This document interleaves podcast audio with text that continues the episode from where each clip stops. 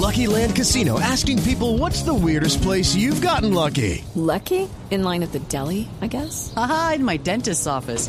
More than once, actually. Do I have to say? Yes, you do. In the car before my kids' PTA meeting. Really? Yes. Excuse me, what's the weirdest place you've gotten lucky? I never win and tell. Well, there you have it. You can get lucky anywhere playing at LuckyLandSlots.com. Play for free right now. Are you feeling lucky? No purchase necessary. Void where prohibited by law. 18 plus. Terms and conditions apply. See website for details.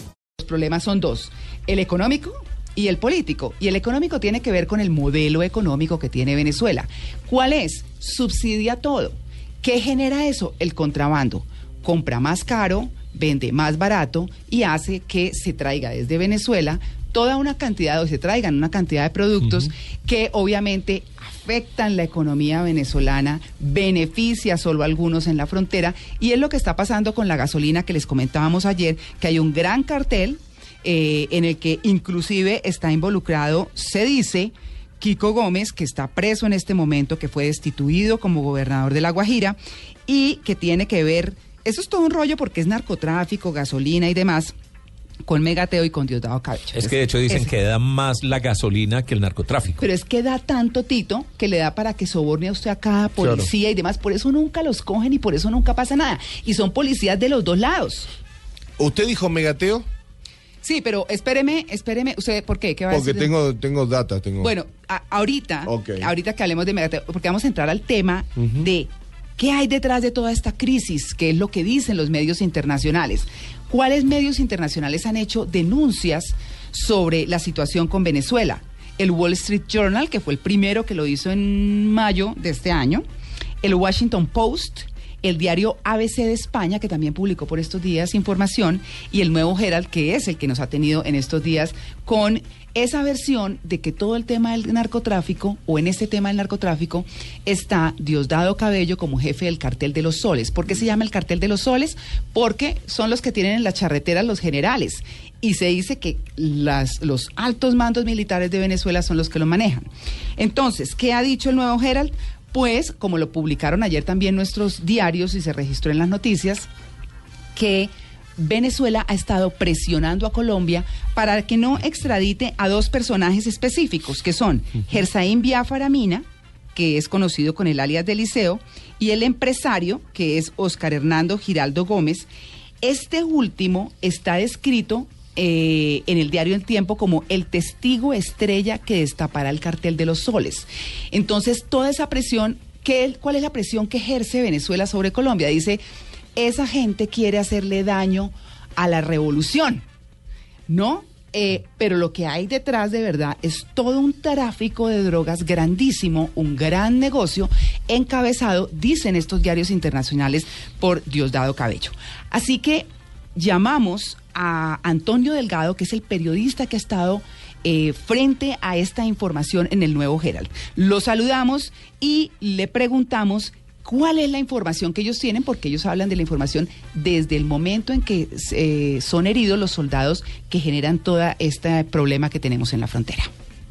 como hemos visto, el gobierno de Maduro, eh, al anunciar el cierre de la frontera y el- la especie como de, de argumentar todo este tema de deportaciones masivas de colombianos que estamos viendo con estas imágenes dramáticas que hemos visto alrededor del mundo, eh, eh, él anunció de que bandas paramilitares eh, operan en Venezuela y que estas atacaron a unos oficiales del ejército venezolano eh, esa semana que él hace el anuncio del cierre de la frontera.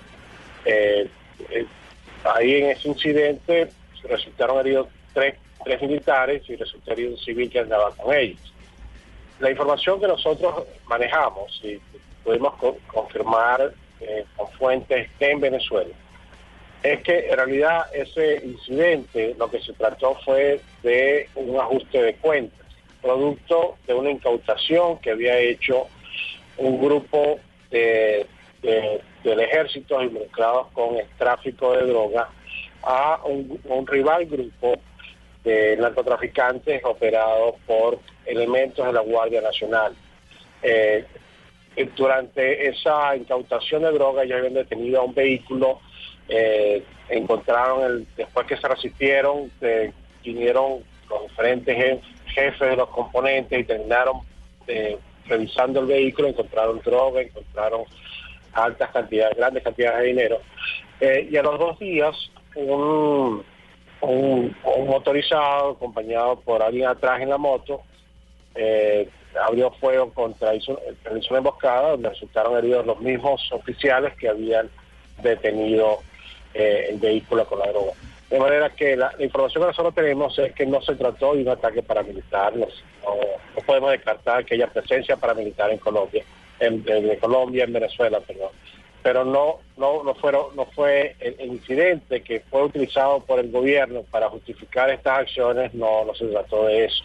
Eh, ciertamente, una de las, tesis que, circula sobre las razones por las cuales Maduro emprendió todo este tema de hostilidad hacia Colombia eh, es este tema electoral. Y, esto eh, es fácil llegar a esa conclusión después que se ve lo que trató de hacer eh, Maduro con el tema de Guyana, donde trató de levantar la bandera del nacionalismo. Pero eso no le dio resultado y no se cree que esto le vaya a dar resultado en Venezuela. Eh, sino lo que está haciendo es más bien un efecto adverso, está generando eh, repudio por todos los sectores, de parte de Colombia, la población colombiana está just- eh, justificadamente indignada, eh, y lo mismo está sucediendo en Venezuela.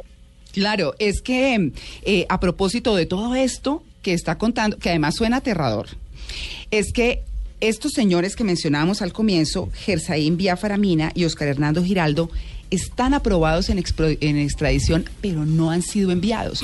Y son los operadores del narcotráfico entre Colombia y Venezuela. Entonces, saben quién manda, quién no manda, quién da la orden, quién todo.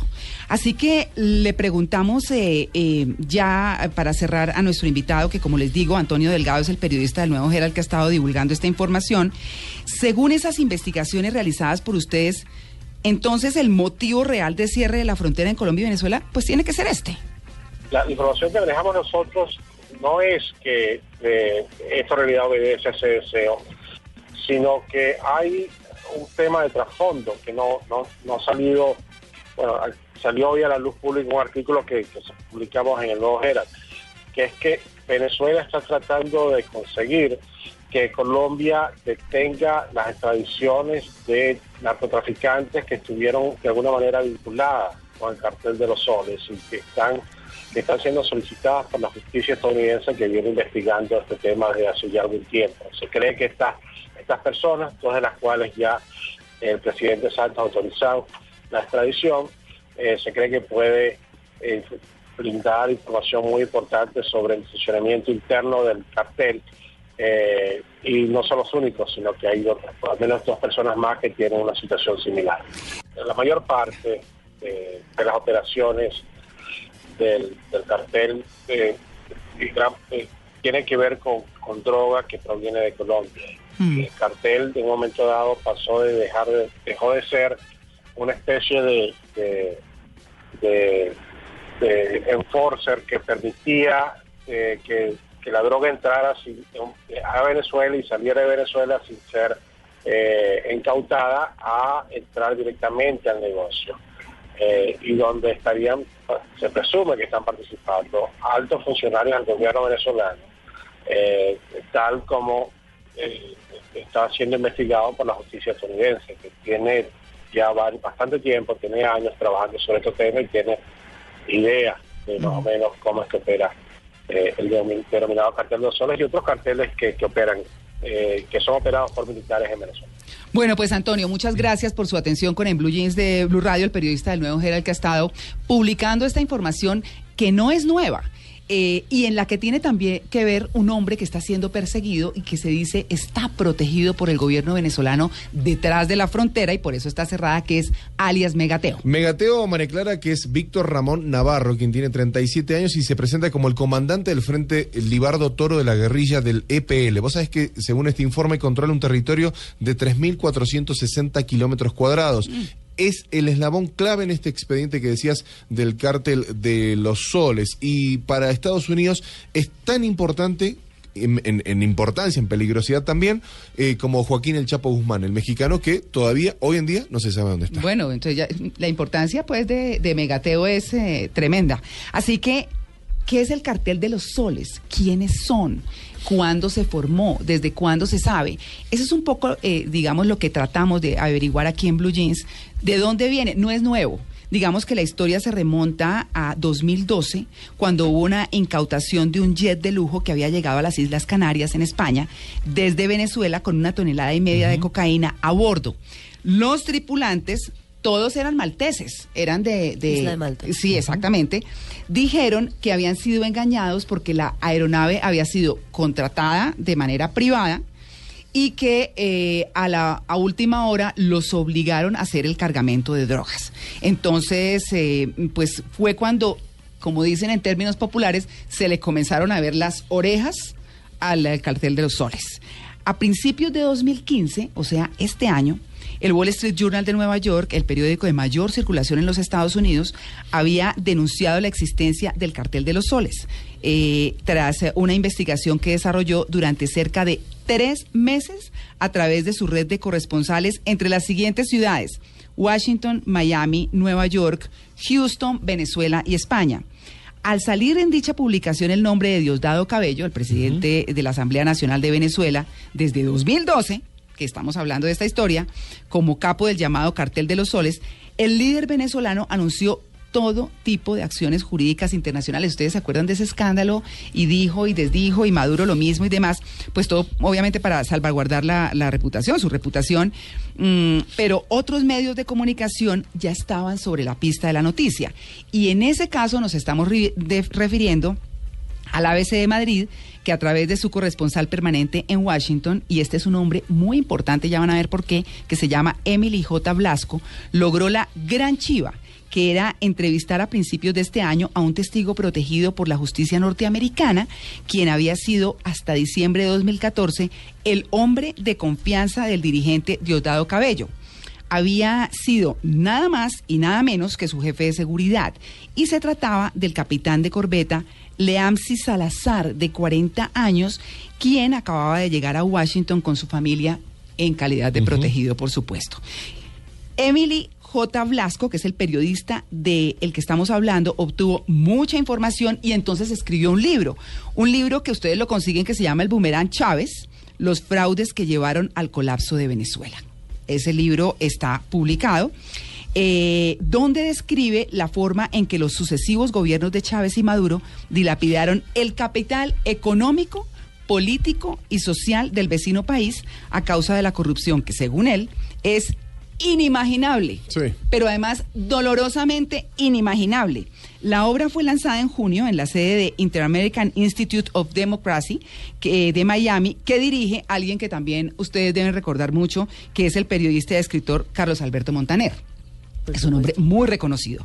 De este trabajo periodístico salió al mundo la primera prueba fehaciente, dicen las fuentes, de lo que hasta ahora era una noticia más, la existencia del cartel de los soles. El informe también gozó de gran credibilidad y aquí viene la importancia de este periodista, de Emily J. Blasco.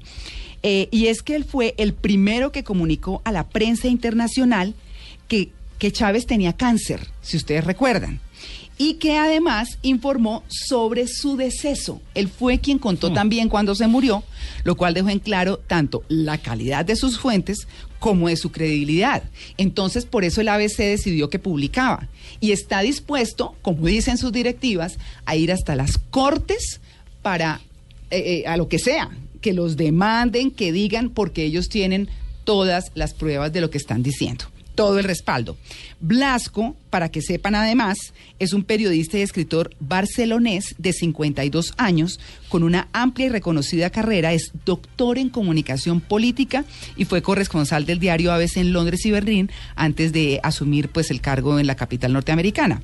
Así que cuando escribe sobre el cartel de los soles, sabe a qué se está refiriendo. O sea, tiene mucha, mucha credibilidad. Acaba de ser distinguido en España con el premio Vocento de Comunicación al Trabajo Periodístico, precisamente por su investigación sobre el narcotráfico y el gobierno venezolano.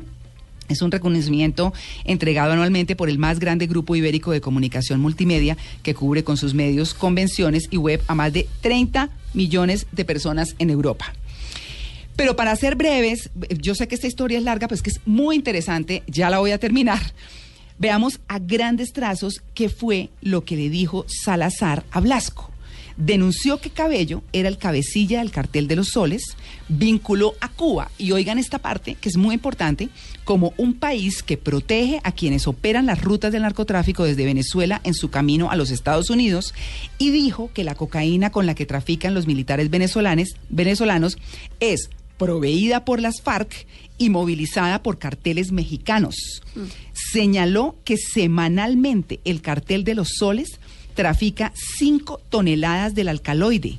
Dijo que los dólares, producto del narcotráfico, se mueven en camiones como sucedió el pasado 11 de diciembre en Puerto Cabello, si se acuerdan también, el terminal marítimo más importante de Venezuela, donde un vehículo de carga fue encontrado con 10 millones de dólares en efectivo provenientes de los Estados Unidos. O sea, camionadas de plata. Y el país allá aguantando mil cosas, pero ellos enriqueciéndose. Y tras las investigaciones de Blasco, de este periodista del que estamos hablando, concluye que a través de la petrolera eh, de la PDVSA se han blanqueado 16 mil millones de dólares del narcotráfico, que parte de la crisis económica actual de Venezuela obedece al gran capital de que Chávez gastó en las elecciones de 2012, que dirigentes chavistas reconocieron en Estados Unidos que en dichas elecciones presidenciales le adicionaron irregularmente 350 mil votos a favor del chavismo y que tenían, oigan esto, dos millones de sufragios con identidades falsas en reserva por si se ponía en riesgo la victoria de Maduro. Sobre las declaraciones de Salazar, el testigo protegido, el secretario de Estado adjunto de los Estados Unidos entonces para Narcóticos y Seguridad Internacional, que es William Brownfield, eh, quien fue embajador en Colombia entre 2007 y 2010, si lo recuerdan también, dijo que las versiones del diario ABC que involucran al presidente del Poder Legislativo venezolano, Diosdado Cabello, con actividades de narcotráfico, son consistentes. Lo dice muy claramente con el análisis de Washington, o sea, del gobierno norteamericano, sobre la penetración de los carteles en Venezuela y que Estados Unidos desde hacía 10 años tenía pistas acerca del tema. Habrá cartel de los soles para rato. Así que esa es la historia a profundidad de todo lo que hay en esta crisis de la frontera que tiene a nuestros connacionales pasando situaciones muy difíciles por cuenta, según dicen los medios y las investigaciones internacionales, del narcotráfico y de la relación que tiene directamente el gobierno venezolano con el narcotráfico, con las FARC y con Cuba.